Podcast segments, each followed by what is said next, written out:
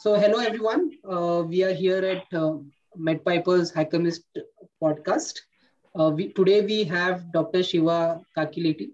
Uh, he has a degree uh, in electronics from IIT Guwahati and has a PhD in medical imaging uh, from University of Maastricht, if I'm not uh, pronouncing it wrong.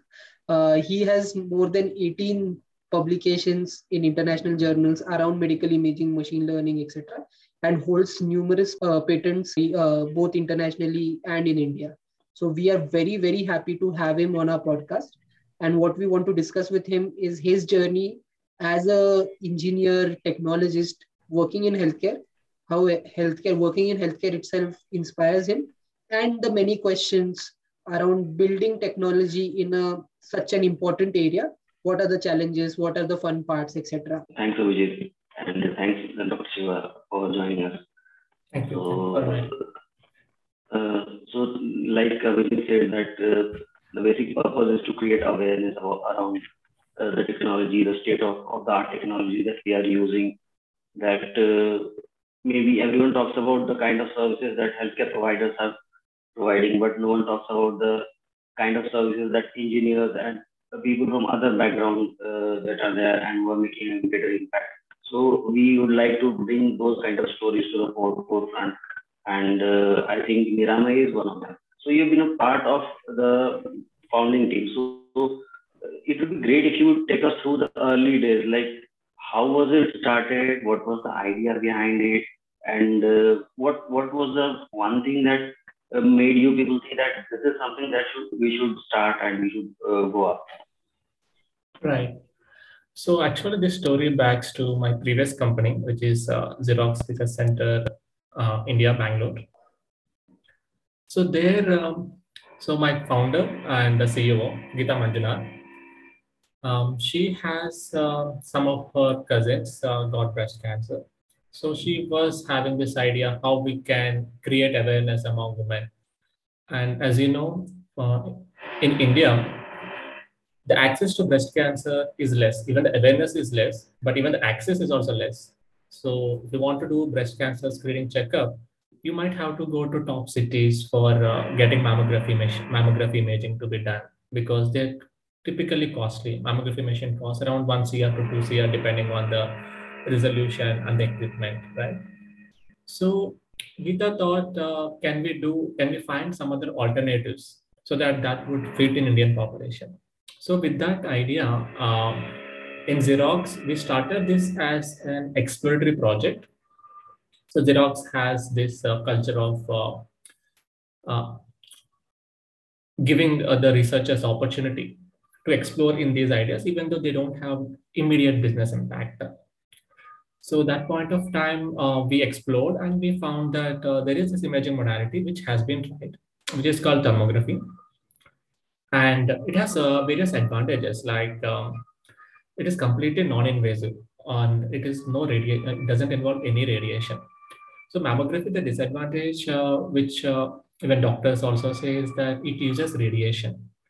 And there are uh, publications which say that uh, repeated usage of uh, this radiation based test will increase the chance of breast cancer. And that is the reason if you see even european guidelines or us guidelines they recommend uh, the standard of imaging, which is mammography, only once in two years or once in three years, depending on the age, because of this radiation. So thermography could, um, you know, help in having an imaging modality which can be done any number of times because what it involves is we're just collecting the temperature that is emitting from the human body. There is no radiation that's being induced. That is a good advantage uh, with thermography. And the other uh, advantage which we found with thermography is that we can make the entire breast imaging privacy aware. So there are many research, uh, many surveys that has happened why women don't prefer breast cancer screening. What they have found is it's because of the embarrassment to undress is one of the reason for 70% of um, Asian women, especially Southeast Asian women, don't go for breast cancer screening because they have to undress in front of a technician. But because of these current thermal cameras, what we can do is we can keep a thermal camera inside a small room, ask the lady to go inside, and we can control the entire uh, thermal capture from outside. So there is no technician or anyone who is uh, next to you when the screening is done. And what they see is the temperature values emitting from the body. So that is one advantage which uh, we felt that uh, would make uh, the Indian women go for uh, breast cancer screening. So with these advantages, we thought we'll take, but there are challenges here because even the thermography is there, it is not a standard modality. There have been many studies which talks about uh, the variation or the subjectivity in thermography results. So it has been a challenge. So we had to develop, uh, you know, artificial uh, using artificial intelligence, how we can reduce the subjectivity at the same time retain the accuracy. So that's what the problem statement uh, we started with uh, in uh, Xerox Center. And um, due to some internal issues, uh, Xerox um, um, wouldn't want to continue this project. So at that point of time, uh, um, Geetha uh, and along with me and two other colleagues, we thought, should we leave this project or should we continue this project outside? Should we make a spin-off? Um, because we know that there is an uh, impact and there's a need for uh, Indian market for that reason, we all decided uh, we will go ahead outside and then start this as a startup. So that's the main journey of uh.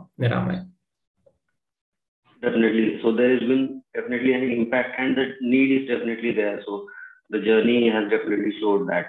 Uh, uh, so you talked about uh, some challenges like initially, so there, there are privacy challenges on part of the patient and uh, on part of the service provider, there was a challenge of uh, accuracy and all.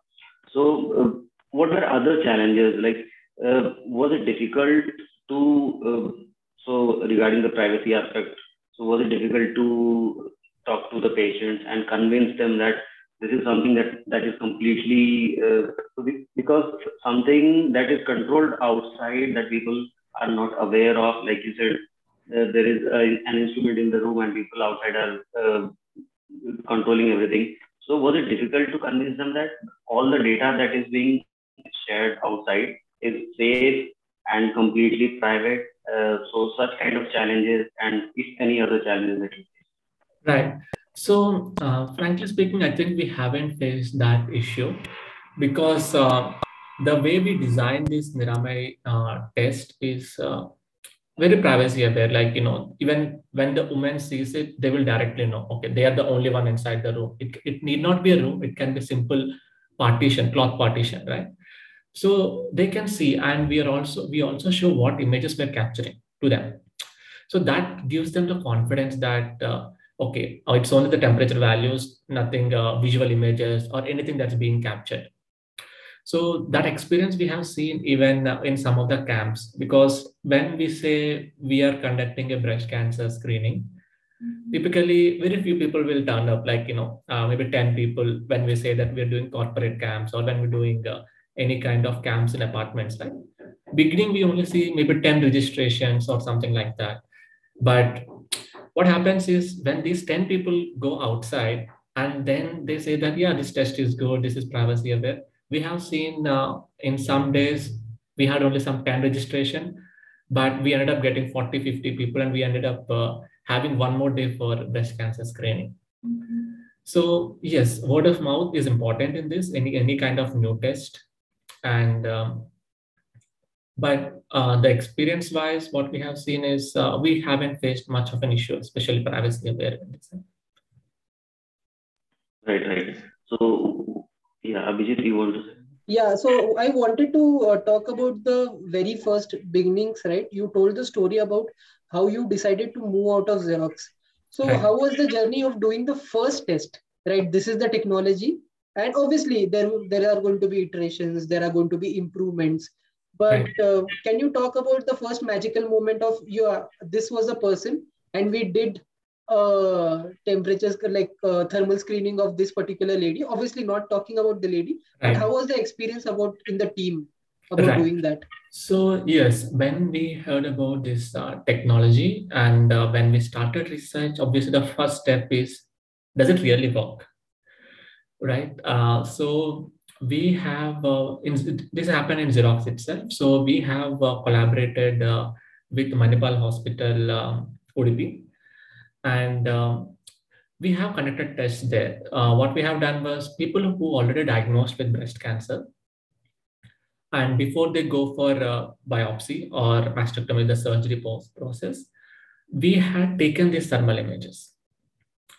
And yes, uh, when we saw the images, so we saw very good correlation. As soon as we have captured the images, we have seen, you know, um, even this happens even now when we go to new doctors. So they, they give some kind of test cases in the sense that, you know, I know this patient has malignancy, but I'm not going to tell which patient, but uh, from your test, can you tell? So same thing uh, happened there um, initial times also. So uh, after looking at thermal images, even we ourselves told, is there something here? So doctor usually tell that, yes, uh, this is where the malignancy is. So yes, that was the magical moment. Then, okay, then we thought, yes, there is correlation, but it is not uh, an obvious correlation because not all the high temperatures are malignant. So that's where the machine learning uh, helps. So for that, uh, the main uh, challenge here was because this is a new imaging modality, unlike the existing modalities, um, you know, if it is something uh, X-ray image, right, we can directly go to hospitals or partner with the doctors because they already have uh, the images already. So we can just partner with them, get the images, and train a machine learning model. But in this scenario, it is not like that. This is a new modality which not many people in India use. I think there are hardly some three, four thermographers who practice uh, medical um, thermography. So in that way, data collection was a challenge for us because we don't have any data to build any machine learning model. And uh, the recent uh, algorithms, like if you want to use deep learning, we would be needing thousands of data. So, um, so what we have done was we have collaborated with small, small hospitals and um, uh, diagnostic chains we got some data. We started with uh, traditional image processing models that is uh, based on the domain knowledge of thermographer. So we have um, partnered with um, one thermographer who has been uh, doing this uh, since 1990s, I think. So he has explained us what are the criteria he will look for when uh, he diagnosed a breast cancer. So we had multiple meetings and we figured out uh, some parameters is basically is called as uh, hand, um, domain knowledge experience, right? So we take we have taken this domain knowledge experience and converted into mathematical uh, parameters. Along with it, uh, from the thermal images we have collected, we also found some statistical uh, parameters. So using these both statistical and uh, domain knowledge features, we have developed a model even with a low data set and we got uh, initial results. And some of these models with uh, new and newer data, we had improved this model by using the recent state-of-the-art algorithms like um, you know VNet or these kind of uh, deep learning architectures. Right, right. So uh, you mentioned about the uh, different uh, diagnostic models that so there are current diagnostic models that use some kind of technology and uh, there was a diagnostic model that you came up with. So just wanted to, uh, if you could give some more details about what is the core diagnostic engine or technology that is deployed by Niramai and uh, how dif- different it is from the current or the previous uh, models that were followed. Right. So if you see Niramai entire solution, right, it is not only you know saying whether the patient or the participant has cancer or not there are multiple things in it. So first, we have a set of machine learning models which would tell whether the images are good to upload. Because this is an important step for any kind of medical imaging. You need to know what kind of, uh, you know, whether this image is good enough for analysis or not, right? So we have set of classifiers. So specifically, we check for, since it's a thermal camera, uh, the image has to be well focused uh, in order to get the accurate temperature values. So we have one classifier which tells whether the image is focused or not. If it is not focused, uh, we let the technician know. So this way we can guide the technician, correct the technician in case of imaging errors. Another uh, quality check which we do is uh, whether uh, the patient is cooled enough. What happens is uh, in thermography, because what we're collecting is the heat that's emitting from the body, right? If the patient uh, just came out from outside, the entire body would be hot, or if they're wearing tight dress, right? Even then, there will be false heat patterns. So what we typically do is we follow some five to 10 minute um, cooling procedure so that uh, that cooling would erase these heat patterns, the uh, superficial heat patterns. So we have a cooling check, which would uh, tell whether the patient has been cooled properly and uh, that images are good enough for processing. And similarly, we have one more check, uh, which tells, because this since it's a medical imaging, right, we'll be capturing multiple views. So uh, when we capture the multiple views, the labeling plays an important role. If you label it wrongly, we might uh, misdiagnose. That is, instead of if you if you tag a right image as left image, we might say left breast has malignancy because of this imaging error, right?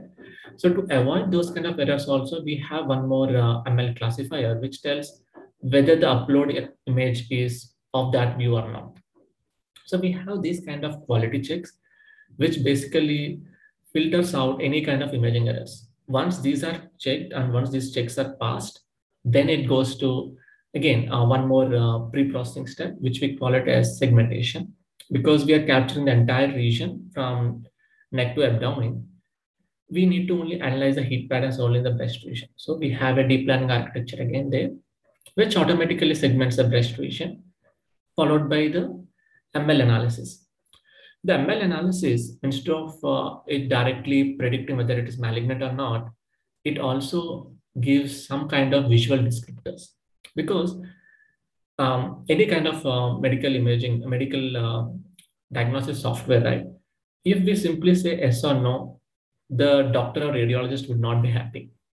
They need to know why this machine learning model is saying it is positive. Is it because it is seeing something anywhere? If it is so, then where is it? Even though there is a mass, but why it is saying this mass as positive, but why this mass as negative? So they need to know some kind of parameters. So what we have done was for thermal imaging, we have found doctors could look for hotspots and vascularity. So the model which we, uh, which the classifiers which we have developed, they segment these from the thermal imaging. So doctor can clearly see the vascularity and the doctors can see the where is the hotspots or high temperature regions that are there. Along with it, we also give some kind of quantifiable parameters. That is, uh, what is the temperature increase uh, with respect to surrounding region? Because these are the things which doctor would like to see. If you don't give, they typically tend to calculate. Now, if you give it, it makes their interpretation faster. So both these uh, interpretable parameters as well as visual uh, descriptors and the final diagnosis. All these three are novel because in the literature, when we see typically we ended up seeing only what is the accuracy, whether it is positive or negative. Right. But along with these, these two will play a huge role in clinical adoption of any kind of software. Right. So, do you think of your product or your uh, service as a way to calculate the risk assessment of a person rather than just give out a binary? Obviously, if there are strong binary outcomes, it will be immediately seen. But even for earlier people, like people in their 20s, etc., would uh, product be a good way to keep a tab on the risk that they are going through? Like if they are under risk of generating something, etc. Right. Yes, that is true. So we have done a study on it, like, uh, and there have been research also, which says that um, the thermal abnormalities. Um, I think this is one research uh, from Gautherie um, in 1980s. So the author, what they have done was uh, they have um, um screened some 40,000 women and around 1,400 women, they were not positive that point of time, but they have thermal abnormal thermal signature, but mammography and other imaging modalities are negative. So they followed up these patients for uh, five years just to see if anything turns out. And interestingly, they found out that 33% of these women uh, were turned to be positive. So yes, maybe the thermal abnormalities uh, which we might pick up uh, would serve as a risk uh, factor, but uh, we haven't done explicit research on it. Um, those are still in the progress. But what we have also done is we had released this, um, we call it as health risk assessment uh, um, application. It can be accessed through WhatsApp um, and it can be even uh, going through niramai.org, we will be able to access that. So what it does is um, it takes some of the risk factors that is based on the patient's age, BMI, risk factors, right? Uh, sorry, um, age at menopause, just standard risk factors, um, family cancer history. So we capture this and try to give the risk of that woman based on these risk factors.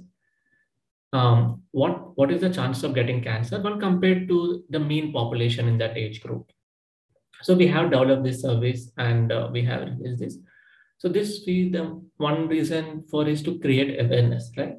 If they have a higher risk because uh, what we see is uh, if you have more family cancer history the risk score would be high so in that scenarios we recommend them to go for regular more frequent screening compared to women with uh, you know normal BMI or no family cancer history or uh, you know number of chi- uh, breast for childbirth uh, is uh, more right? So in those scenarios uh, we will give general recommendations but in case of these uh, abnormal risk factors then uh, we would uh, give them more customized messaging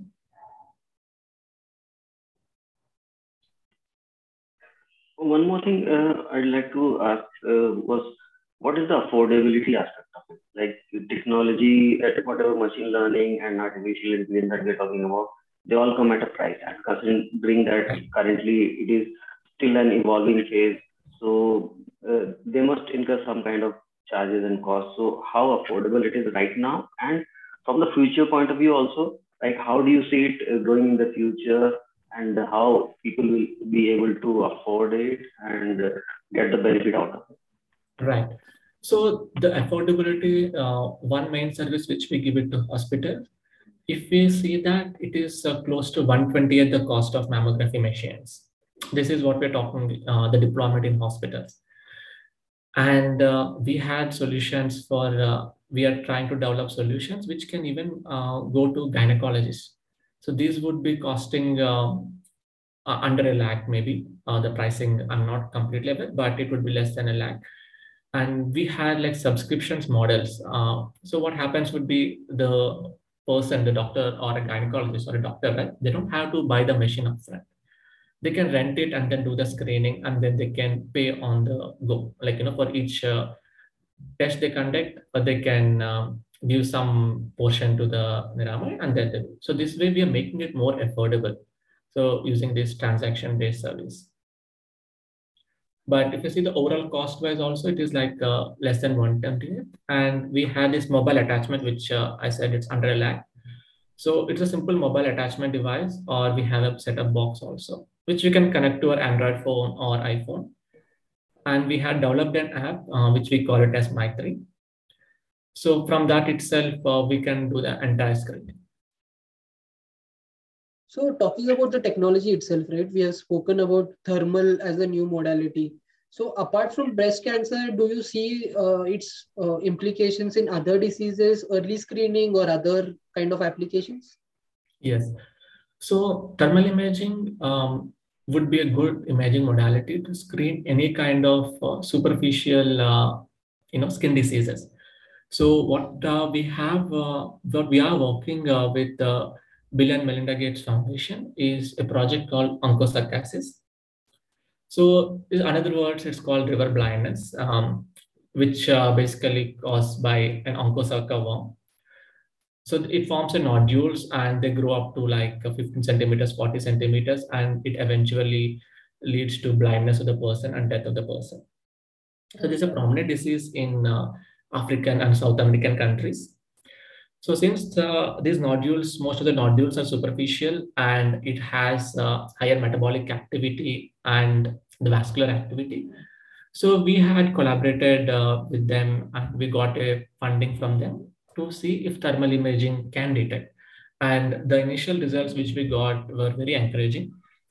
So there is one definitely one imaging uh, one application of thermal imaging And in the research, people have seen it applicable for skin cancer detection because any kind of cancer is nothing but abnormal growth, which means it has high metabolic activity, vascularity, right?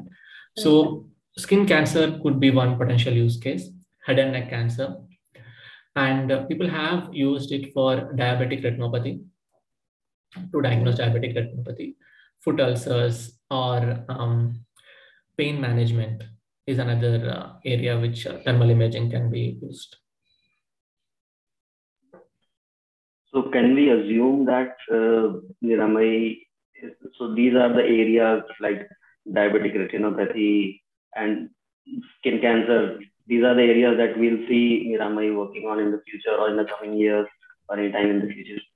Yes, definitely. So we had roadmaps for all these.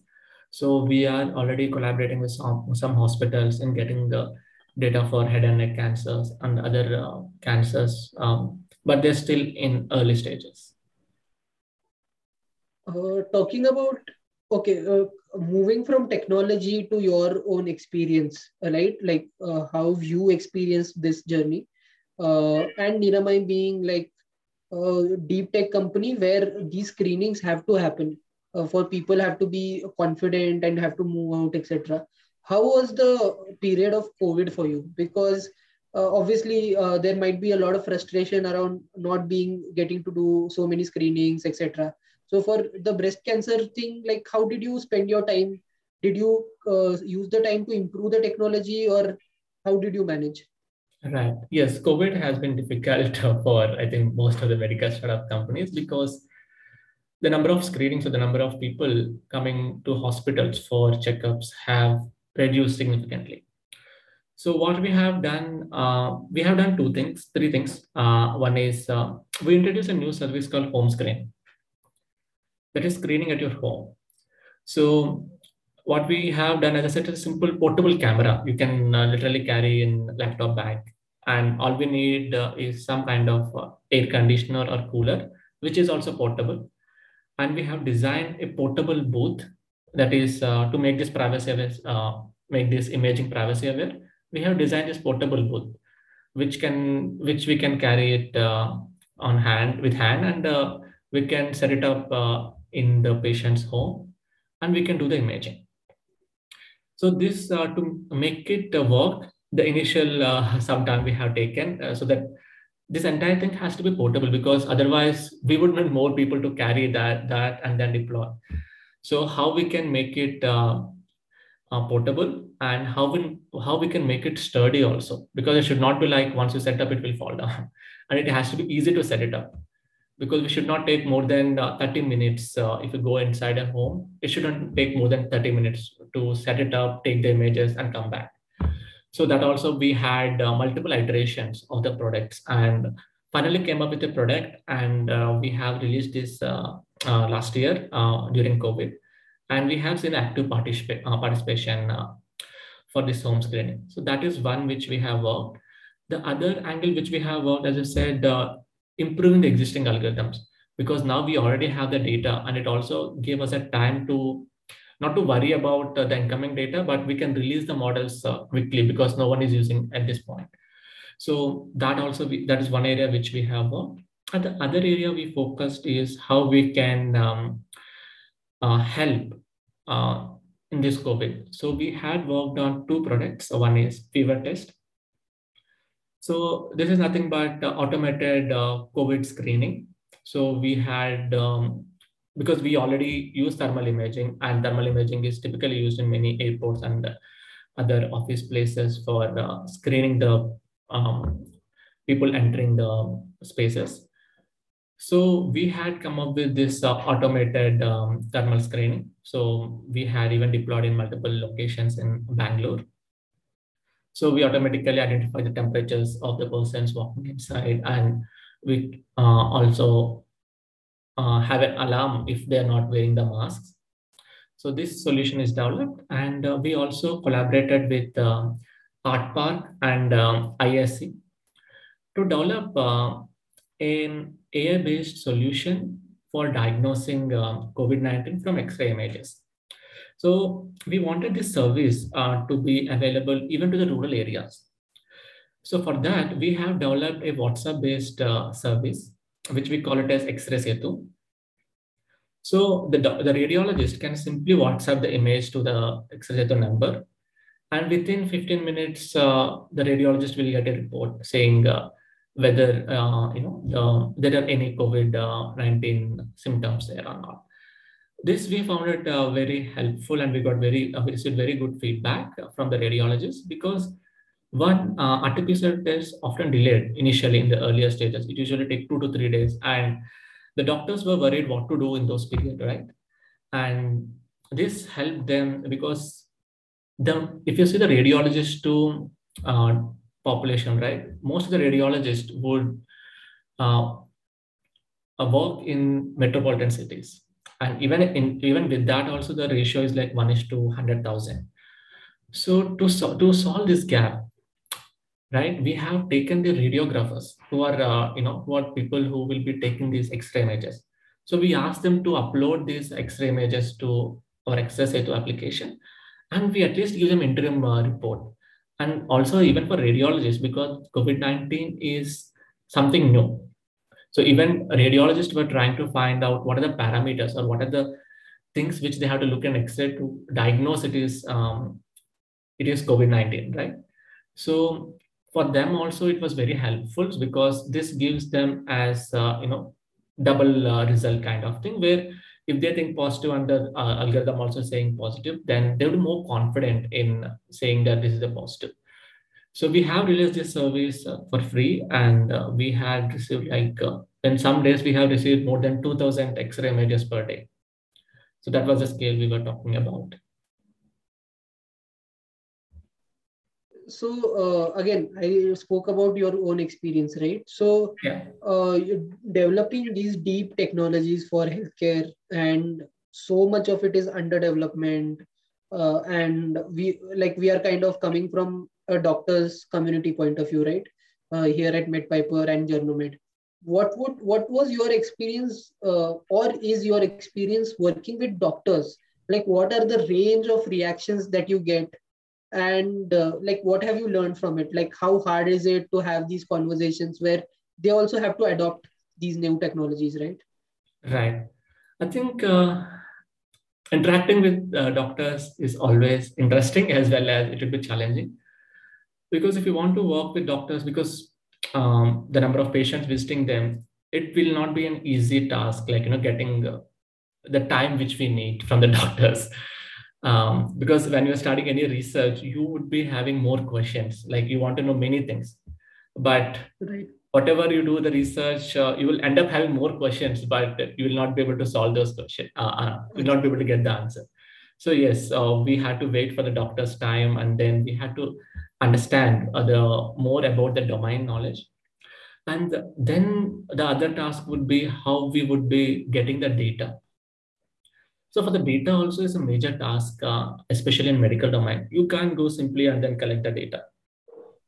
So you need to have proper uh, approvals from the hospitals, you know, some kind of ethics committee approval, scientific committee approval, which again often takes place not like every month or so. Some in home hospitals, they will happen every six months. So you have to wait for the timeline. You have to convince the doctors everything is fine. Then once you get the approval, you will be starting the data collection even with data collection, there are many uh, regulations like um, you you know you have to explain to the um, patient about the entire test, and you would take the consent form, and you have to make sure that the data doesn't have any personally identifiable information. Right. Once everything is done, then you can collect the data. So this itself was a very challenging process, especially when we thought of collecting data, because as a researcher, you would want billions of data points Right. But getting even 100 patients of data might end up uh, one, uh, you know, taking one year of your time. So yes, that was a very challenge. Uh, you know, getting the right doctors, right, getting the time to understand the domain knowledge and getting the approval from hospitals, then you will be getting the data. So this uh, sometimes uh, the first clinical trial which we have conducted, I think took around two years uh, of time and to collect 250 participants of data. Wow. And what about uh, after you have proof, like just a small joiner to this question, now that you have growing amount of proof this is data collection and proving your technology and now if you have when you have started increasing pile of proof to show your doctors these this is our successes how hard it is to convince them ki, okay adopt it now. Because this is so much proof. There is so much development outside also. Probably this is the future which is better for the pay, end patient also. Right. So again uh, here um, there will always be this inertia because you, if you are using one imaging modality for diagnosis, you'd always question yourself why to take this uh, another new modality. So, and again, you'll, you'll be skeptical also because you're more comfortable with an imaging modality, right? So, why to take an additional risk and try a new imaging modality? These are the standard questions which we get.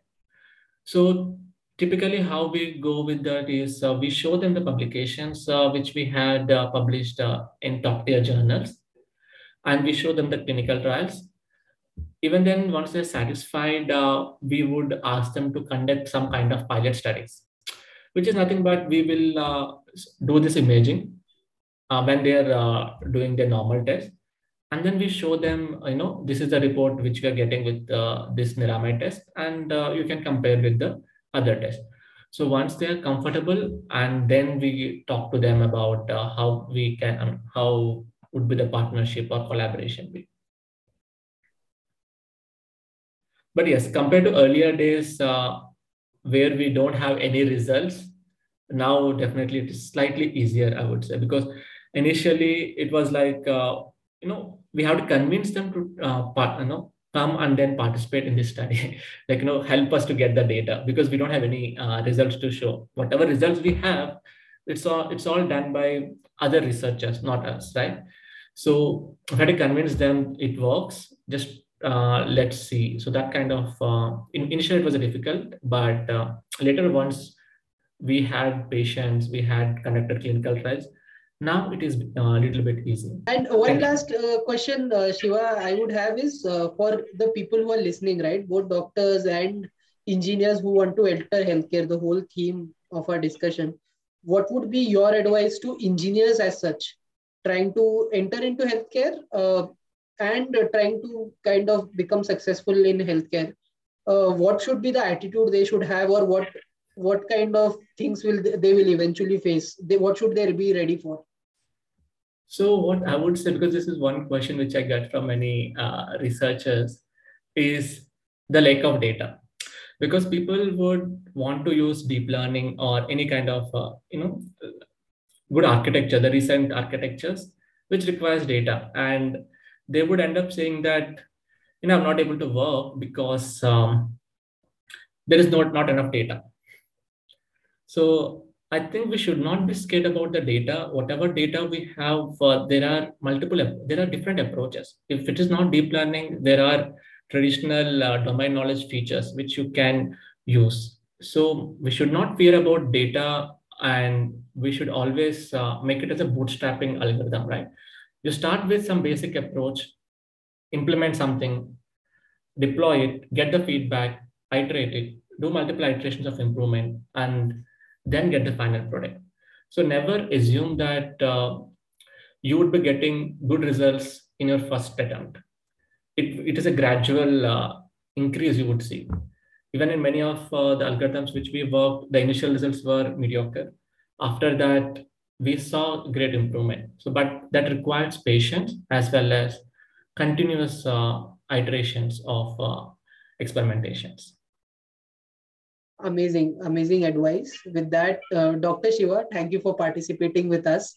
Uh, thank you from the whole team at medpiper and Journomed. yeah so thanks a lot. And we would like to take this forward and uh, have more interactions. yeah, thank you thank you for giving this opportunity. It was great interacting with you